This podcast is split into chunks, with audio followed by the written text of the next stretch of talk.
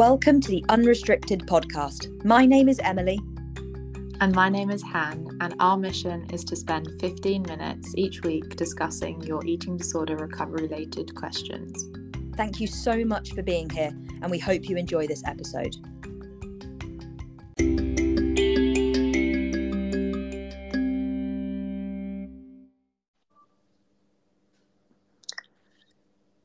Hi, and welcome to this episode of the Unrestricted podcast, in which Emily and I are going to be answering the question My recovery feels messy. Am I doing something wrong?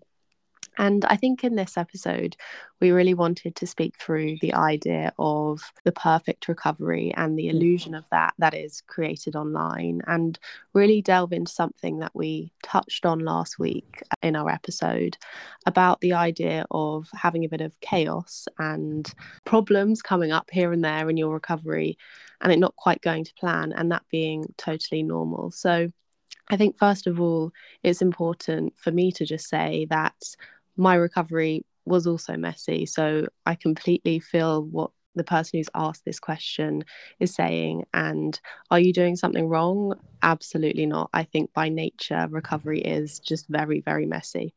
Absolutely. I think what we have to look at and address is the fact that as mammals, which at the end of the day is what we are, coming out of a period of starvation, coming out of a period of migration, is a chaotic messy process.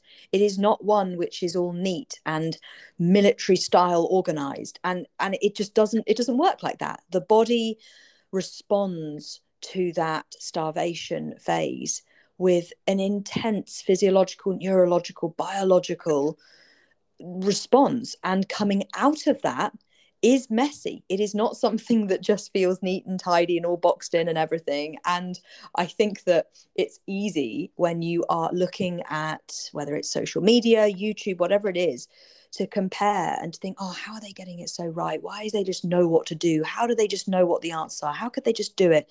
And I know I definitely get messages from people like that. And I'm often saying, I didn't know what I was doing. It was messy, it was chaotic. And the important thing to remember is actually, in many ways, that is a sign that you are doing it. That's the sign that you are on the path, on the journey that is recovery. Recovery is not linear, it is ups and downs and ins and outs and all over the places. It is not linear. And actually, the chaoticness is very, very much part of the process. Yeah, definitely. And, and I think it's important what you say about social media there, Emily, about that kind of idea that we we get this perception and so often it is just a, a snippet of someone's a recovery day be that a few mm. pictures of um, some food that they've had or maybe a recovery win captured in a in a photo and i think that it shows on the surface what's happening maybe the event itself but it it doesn't perhaps show the the compensation that might have gone on around that or the thoughts that that person maybe experienced. Maybe it looks like the day as a whole was just an absolute joy but when recovery is done authentically and when it's done i think with that real integrity behind it and that commitment there is bound to be things which didn't go quite to plan. And i think by nature a lot of people with eating disorders are are planners. Not everyone but i think it is a, a common character trait are people who like to have an agenda in front of them or a set pathway to walk down and and expecting it to just go that kind of exactly as you say military grade regime that that you kind of go through is just so unrealistic and unfair to, to expect from yourself. Absolutely and i think the truth of it is is that when you get used to existing and living in apocalypse mode which is basically what star- starvation mode is your life does turn into a tick box hoop jumping conveyor belt existence and so then when you are considering recovery from that perspective, its chaoticness, its messiness, its fluidity, its nuance is just like, oh my goodness, I cannot cope because your brain is in that state where it's like, no, I need blacks and whites. I need clear, concise things. I need boxes to tick and I need hoops to jump through. And it really is one of those processes where you have to lean into the discomfort of going, okay, maybe I can support myself by setting boundaries, by getting clear about what my intentions are, by making goals, by reaching. I can do all of these things, but it's not going to get away from the fact that my apocalypse brain, my, my apocalypse mode brain, wants rigidity. And actually, recovery is quite literally the opposite of that. And I have mm-hmm. to embrace, therefore, the discomfort that naturally comes up as a byproduct of challenging the eating disorder yeah definitely and and that word um, rigidity i think was was a real feature for me and and also my my brain my apocalyptic um, brain also really desired consistency and that was something mm. that um, through malnutrition and, and under eating i i had I'd provided it. It just there there was kind of no deviation from a, a set way in a day um, or certain patterns in a day. And I think just by nature, recovery offers very very little consistency in, any way. There is change here. It is kind of sporadic here, and and um, different things going on there. I think expecting consistency can be a, a real barrier to to letting go because as i said by nature there there are going to be things which you feel incapable of handling because uh, they get thrown at you you end up being able to to handle them but maybe not in the uh, inch perfect way that um, you would have had you practiced them several times before mm. on that first occasion. And it's just taking that and thinking, okay, that's a learning point. I can do better next time with, yes. with what I've picked up now and not expecting to do that kind of um, if it wasn't not not having that attitude of if it wasn't done with 100% success it was a write-off and i shouldn't have done it at all yeah absolutely. There is always something to learn. Even the worst of situations, the hardest of moments, the biggest of slip ups, there is something that you can gather up from that, learn, and then carry forwards with you.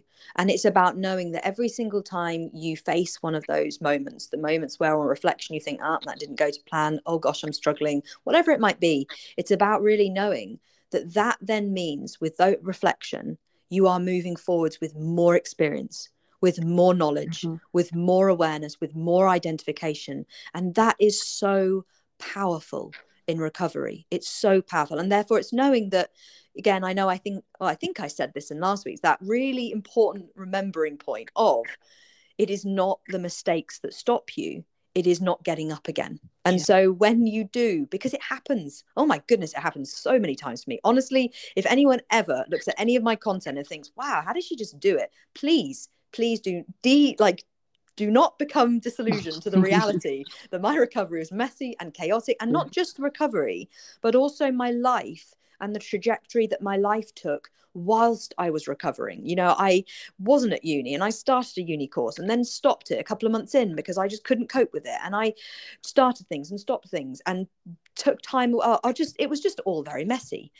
And it's really about knowing that it is absolutely okay. It is absolutely okay. It is not the mistakes, the falling over that stops you. It is the refusal or the lack of getting up again and dusting yourself up and trying. And it is about using the points where things maybe haven't gone to plan, learning from them, gathering that up and using as evidence that you can apply moving forwards yeah definitely and and i think it's, it's really really important um to remember that those people who you are maybe looking at online, watching their YouTube videos, or potentially scrolling through their Instagram, I think it's really important to recognize that they probably experience these exact same thoughts mm-hmm. with their own kind of recovery role models too. Mm-hmm. Um, for me, it was Tabitha Farrar, and I and I honestly thought at the beginning of my recovery, I thought she's a superhero, and there's not a chance that I have any of the abilities that she has. I don't mm. have the same strength. I don't have the same mindset. She's just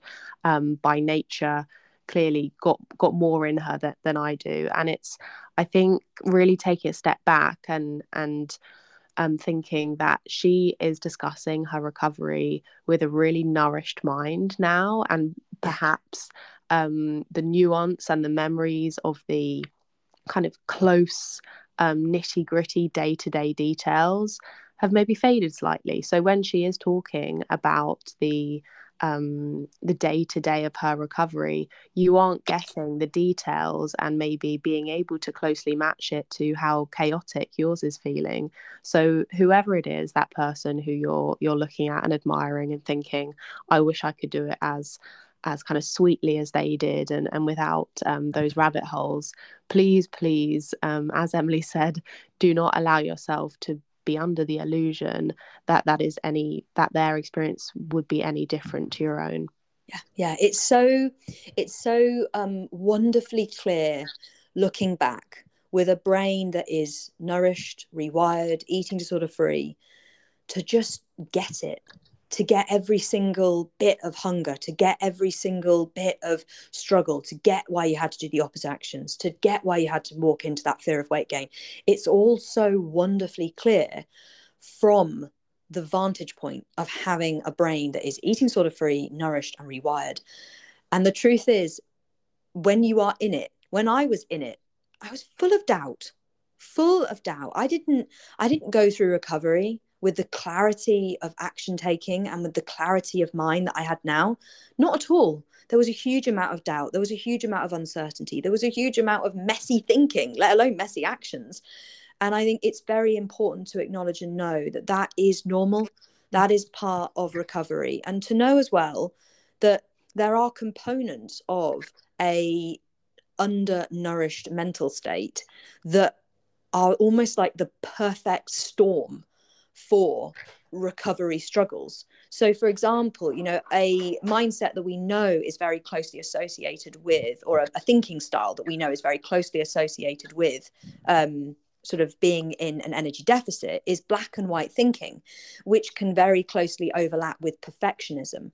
Now, perfectionism can be a character trait in itself, and it can also be something which the eating disorder hijacks, therefore, and it can be something which is exacerbated by being in an energy deficit. And it's so important to know that you have to look at that black and white thinking, you have to look at where that perfectionism is showing up and think to yourself, right, this is part of either either it's a character trait that my eating disorder is hijacking for its own purposes or this is a part of my energy um, starved state, my energy deficit mind, that is basically kind of going, oh my goodness, recovery needs to be perfect. It's all or nothing. I'm either acing it or I'm completely failing. If I haven't got it exactly right, then I'm not. There's no point in carrying on. I got it's it's so important to reflect on the role that those thinking styles play, and to look at where you're eating sort of maybe hijacking personality traits and go, there is no place for perfectionism in recovery there mm-hmm. really isn't no definitely definitely. And it's funny when if if someone were to ask me now sort of how did you heal your relationship with exercise? I would probably say say in a couple of sentences. Oh i, I took a i took an 18 month break. That that's what i did. In reality the nuance of of kind of how i got to that point where i just took some total time off formal exercise it was so different. There there was so much uh, confusion there was so much mistake making there was so much just messiness is the per- perfect word and there is nothing simple in reality about the answer that i would give of, of kind of how i healed my relationship um, in terms of those details of course there is the the more frank um, kind of just more broad answer but when when i go into the details mm. there there was just so much mistake making which i really really just want to voice here of I I personally didn't get it all right, um, nowhere near it. And and I think um, that's kind of what I wanted to just make most clear in this in this episode that those people who have fully recovered, there's no way that they had that linear linear recovery that maybe their social media might make it look like, or maybe their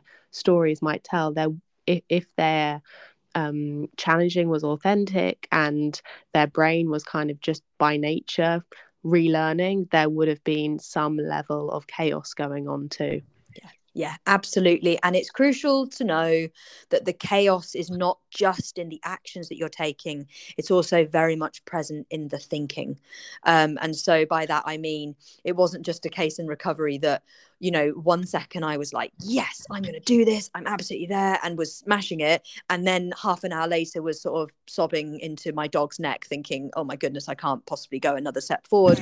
um, it's also about the thinking that's going on behind the actions that you're taking and the messiness and the minute by minute roller coaster of recovery. You know, I know we talk about that roller coaster, but this is not just a kind of, oh, some days are good and some days are bad. This can literally be that minute by minute you are noticing whiplash on your thinking and your action taking in relation to recovery. And boy, it's just something I want you to hear loud and clear that if it's messy, it's okay.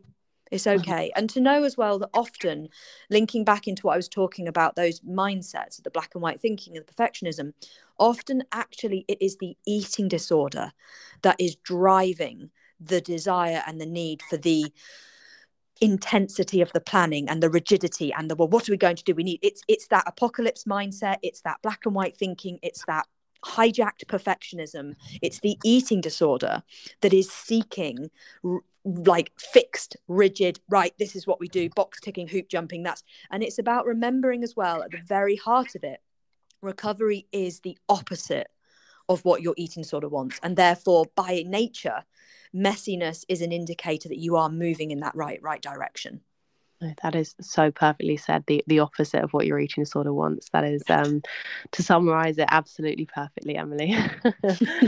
so um, I think this episode is uh, due to come out on uh, the the few days leading up to the Easter weekend. So for anyone who celebrates, um, whether that be some family are coming round or there might be uh, some type of different um, celebratory dinner going on, uh, Emily and I just want to wish you uh, a nice weekend and hopefully some sunny weather. Um, but full permission to enjoy yourself, let yourself relax, and of course, unconditional permission to eat.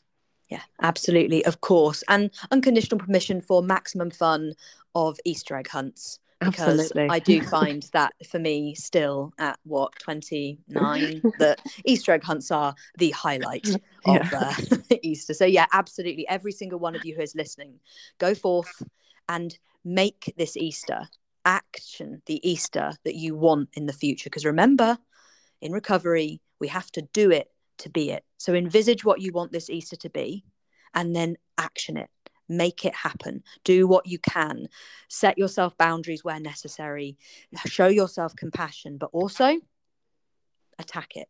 Go in with that intention of how you want it to be and reclaim this easter. Set the tone for easters to come. Perfectly said. Thank you very okay. much for listening. Take care. Bye-bye. Bye